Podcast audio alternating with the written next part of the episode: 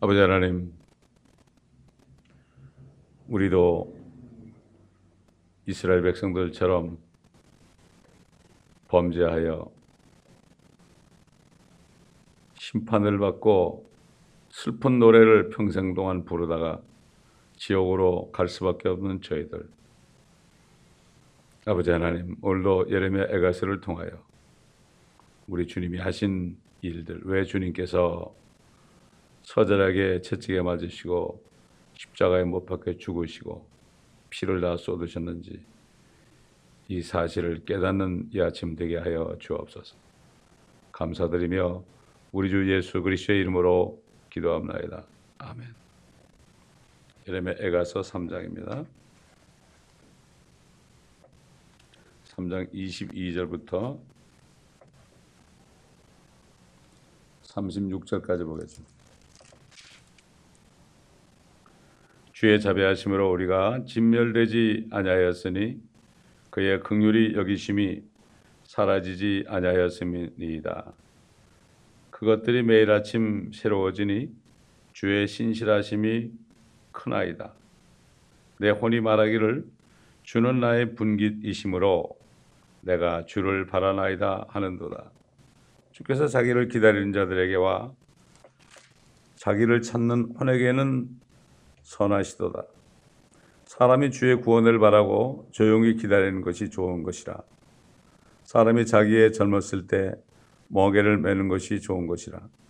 그가 홀로 앉아서 잠잠하니 이는 주께서 그것을 그에게 지우셨음이라. 그가 자기의 입을 헐게 되니 그렇게 하면 혹 소망이 있으리로다. 그가 자기를 치는 자에게 자기의 뺨을 주니 그가 모욕으로 가득 찼도다. 주께서 영원토록 버리지는 아니하시리니 비록 그가 슬픔을 주실지라도 그의 많은 자비하심에 따라 불쌍히 여기시리라. 이는 그가 사람들의 자손에게 고의로 고통을 주거나 슬픔을 주지 아니하심이니 땅의 모든 죄수들을 그의 발로 짓밟는 것과 지극히 높으신 분의 면전에서 사람의 정도를 제쳐놓는 일과 논쟁에서 사람을 뒤엎는 것을 주께서 인정하지 아니하시는 도다. 자, 이 말씀 가운데 성령께서는 예레미야를 통해서 앞으로 이 땅에 나타나실 예수 그리스도에 대한 예언을 합니다. 그가 이렇게 나옵니다. 그가 누굴까요? 홀로 앉아서 잠잠합니다. 우리 주님께서는 도살장에 끌려가는 털깎이는 양처럼 잠잠하고 입을 열지 않았다 그랬고, 근데 그것은 아버지 하나님께서 그것을 지우셨습니다. 이사야서 53장에 나오죠. 또 자기 입을 헐게 되니 그렇게 하면 혹 소망이 있으리로다. 아니, 우리 하나님이신 예수님께서 어떻게 입을 헐게 됩니까? 장사되셨단 말이죠. 죽으셨다가 장사되셨어요. 그의 입을 헐게 된 거죠. 소망이 있는 겁니다. 왜 그렇습니까? 주님께서는 세상 죄를 다 담당하시고 죽으시고 부활하셔야만 하늘과 땅을 상속받아 만행한 만주의 주가 됩니다. 그가 자기를 치는 자에게 자기의 뺨을 주니 사람들이 쳤습니다. 침도 뱉었습니다. 수염도 뽑았습니다. 모욕으로 가득 찼습니다. 주도 욕을 당했으니 나도 욕을 당겠네. 이런 찬송이 있는 것처럼 주님이 왜 이렇게 됐을까요? 골로새 2장에 보게 되면 14절 보면 우리를 거스르고 우리를 대적한 손으로 쓴 법령을 지어버리고 또 그것을 그의 십자가에 못 박아 없애셨으며 정사와 권세를 벗겨내어 그것들을 공개적으로 나타내시고 십자가로 그들을 이기셨느니라. 이게 무슨 말입니까? 유대인들이 율법을 받았기 때문에 율법과 계명과 모든 법령들을 받았습니다.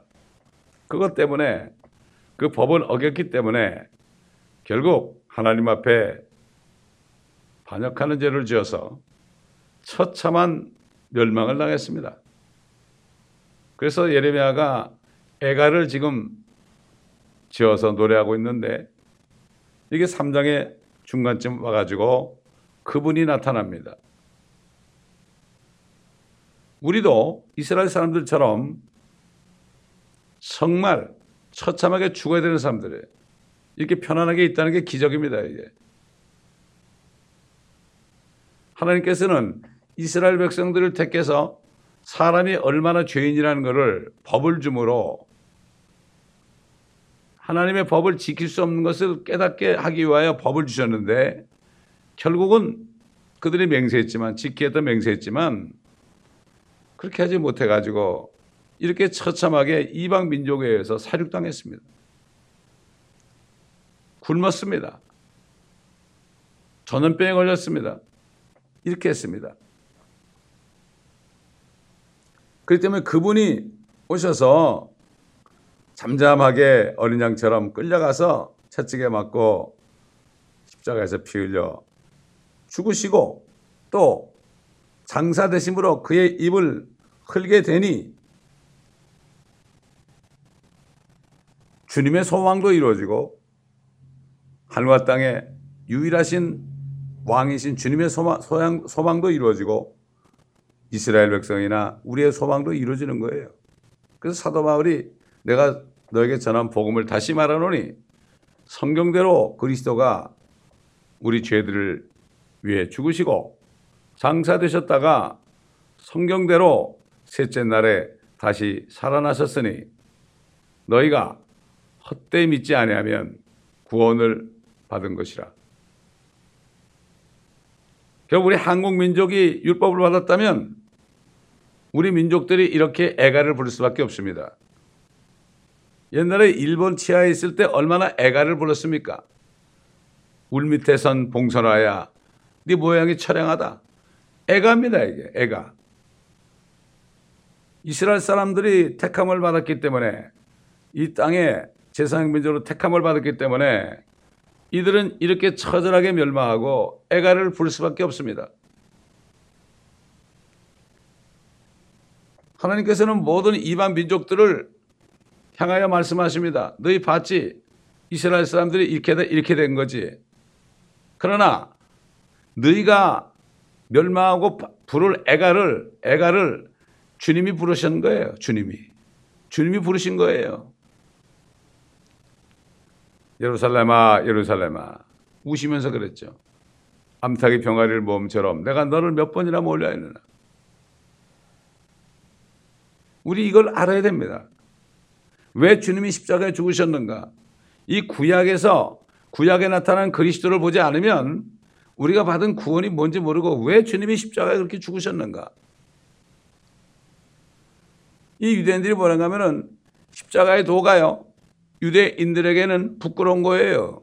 아, 왜 유대인으로 나타나가지고 죽어 죽기는 부끄러운 거예요. 헬라인에게는 어리석은 거라고 그랬어요. 이방민족에게는. 아, 이제 바보같이 왜 죽어? 지가 하나님이라면. 그러니까는 뭐라 그랬어요? 네가 하나님이라면 좀 내려와서 네가 한번 구원해봐라 그랬죠? 이게 어리석게 보이는 거예요. 그래서 사도 바울이 뭐라고 하면은 내가 말씀을 전할 때 사람의 말로 하면은 십자가의 능력이 헛되게 된다고 그랬어요. 사람은 알 수 없습니다. 성경을 아무리 읽어도 알 수 없습니다. 그래서 지금 주의 자비하심으로 우리가 진멸되지 아니하였다. 완전히 진멸되지 않았다. 그루터기를 남겨놓은 거죠. 긍휼의 기심이 사라지지 아니하였다. 이렇게 멸망 중에서도 주님은 그렇게 하는 목적이 그들을 살리자는 거기 때문에 이렇게 고백할 수밖에 없고 주의 신실하심이 큰 아이다. 시간이 가면 갈수록 그렇습니다. 그리스도인이 시간이 가면 갈수록 주의 긍휼하심과 신실하심이 새로워져야 돼요. 이게 구원받은 사람이에요.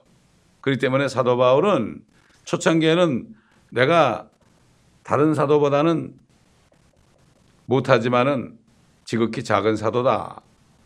그렇게 사도다 이렇게 얘기했지만 나중에 가서는 나는 성도 가운데 가장 작은 자다. 마지막 떠나기 전에는 나는 죄인의 우두머리다. 죄인의 괴수다. 이게 뭐죠? 그만큼 여기 있는 것처럼 주의 자비하심과 주의 긍휼하심이 사라지지 않았고 매일 아침 새로워진다. 주의 신실하심이 큰일이다. 시간이 가면 갈수록 더 은혜를 깊이 깨달은 게 정상이에요. 그러나 종교인들은 전혀 모릅니다. 시간이 가면 갈수록 다 은혜를 잊어버리고 결국 주님께 반역하는 걸 볼 수 있습니다. 그래서 내 혼이 말하기를 주는 나의 분기시심으로 내가 주를 바라나이다. 주님밖에 누가 있어요? 세상이 우리에게 아무것도 분깃을 안 주잖아요. 주님만이 우리의 분깃이죠. 그래서 자기를 기다린 자들에게 자기를 찾는 혼에게 선하시도다. 주를 찾는 자에게 선하신 거죠. 주님께 가까이 가면 주님도 가까이 오고 주님부터 멀어지면 주님도 멀리 가고. 그래서 26절 보니까 사람이 주의 구원을 바라고 조용히 기다리는 것이 좋은 것이라. 이 기다리는 게 믿음이에요. 그래서 wait upon the Lord. 주를 앙망하는 자는 이사야에서 나오죠. 주를 앙망하는 자는 독수리가 하늘로 치솟는 것 같은 새 힘을 얻으리로다 그러십니다. 기다려야 돼요. 사람들 기다리지 못해. 다 자기 유익. 어떤 일이 있으면은 자기 형편을 생각해서 좀 빨리 돼야 되는데. 교회에 무슨 좋은 일이 있으면은 자기 형편을 생각 빨리 돼야 되는데. 이게 문제입니다. 조용히 기다리는 것이 좋은 것이다. 하나님의 때에 조용히 기다리는 것이 좋은 것이다. 제가 천년왕국 책을 번역하고서 아무도 출판주지 않아서 그냥 가만히 있었어요. 10년이 그냥 지나갔어요. 그러니까 때가 되니까 되더라 이거죠. 마찬가지예요. 구약에 나타난 그리스도의 책을 출판해야 되는데 언제 될지 몰라요. 준비해놓고 기다리는 거예요. 주님의 때에 됩니다. 또 마찬가지입니다. 이 교회에 주신 새로운 일들을 그게 언제 될지 몰라요. 하나님의 때에 되는 겁니다. 그래서 27절 사람이 자기의 젊었을 때 멍에를 매는 것이 좋은 것이다. 청년의 때 주 여호와를 기억하라고 그랬죠. 젊었을 때 주님이 주시는 멍에를 매야 돼. 주님이 주신 멍에를 매면 어떻게 되죠? 주님이 인도한대로 가는 거죠. 그래서 주님께서 뭐랬죠? 내 멍에는 쉽고 가볍다. 그랬습니다. 사탄이 주는 멍에는 철멍에죠.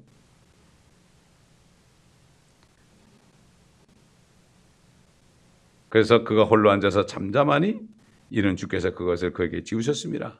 아까 얘기했죠. 또 입을 흙에 대니 그렇게 하면 혹 소망이 있으리로다. 자기를 치는 자에게 자기 뺨을 주니 그가 모욕으로 가득 찼도다. 주께서 영원토록 버리지는 아니하시리니 비록 그가 슬픔을 주실지라도 그가 많은 자비하심에 따라 불쌍히 여기시리라.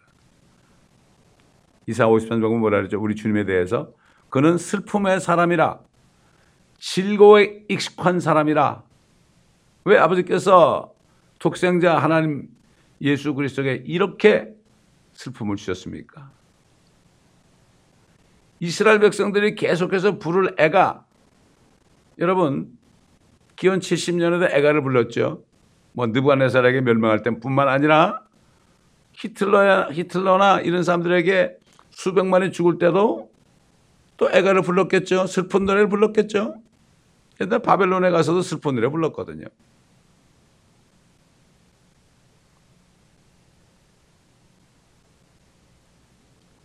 결국 주님께서 슬픔의 사람이 된 겁니다. 나의 하나님, 나의 하나님 어찌하여 나를 버리셨나이까? 시편 22편에 그 주님이 부르신 슬픔의 노래가 나와 있어요. 그 슬픔의 노래는 우리를 위한, 우리가 마땅히 불러야 될 슬픔의 노래를 대신 부르신 거예요. 주님은 우리 죄만 담당한 게 아니라 우리가 평생토록 눈물로 슬퍼하는 노래, 신세를 한탄하며 부를 노래를 주님이 십자가에서 부르신 거예요. 우리 노래예요, 그게. 다윗도 고통 가운데 그런 노래를 불렀죠. 그런 시를 썼죠. 22편에. 그러나 그게 결국은 성령께서 앞으로 예수 그리스도께서 십자가에서 당하실 슬픔과 고통을 말씀하신 거죠.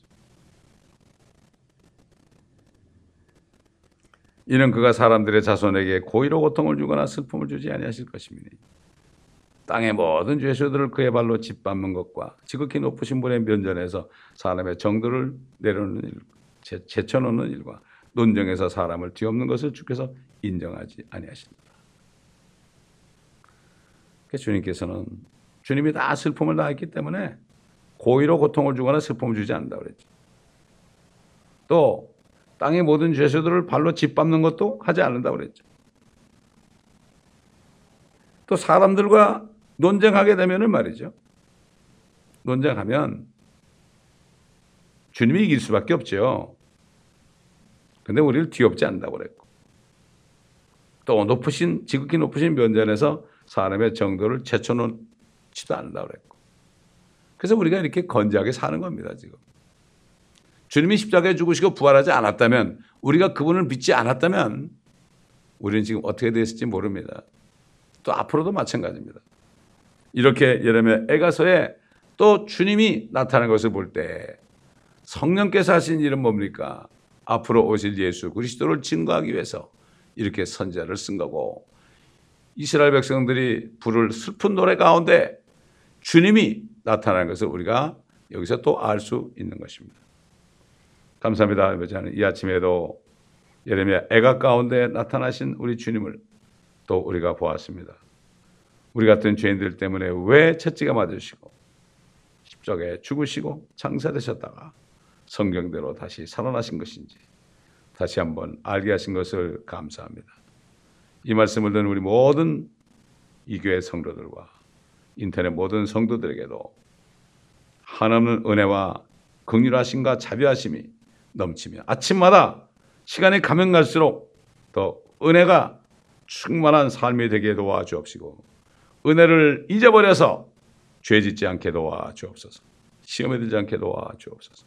감사주 예수 그리스도의 이름으로 기도합니다. 아멘.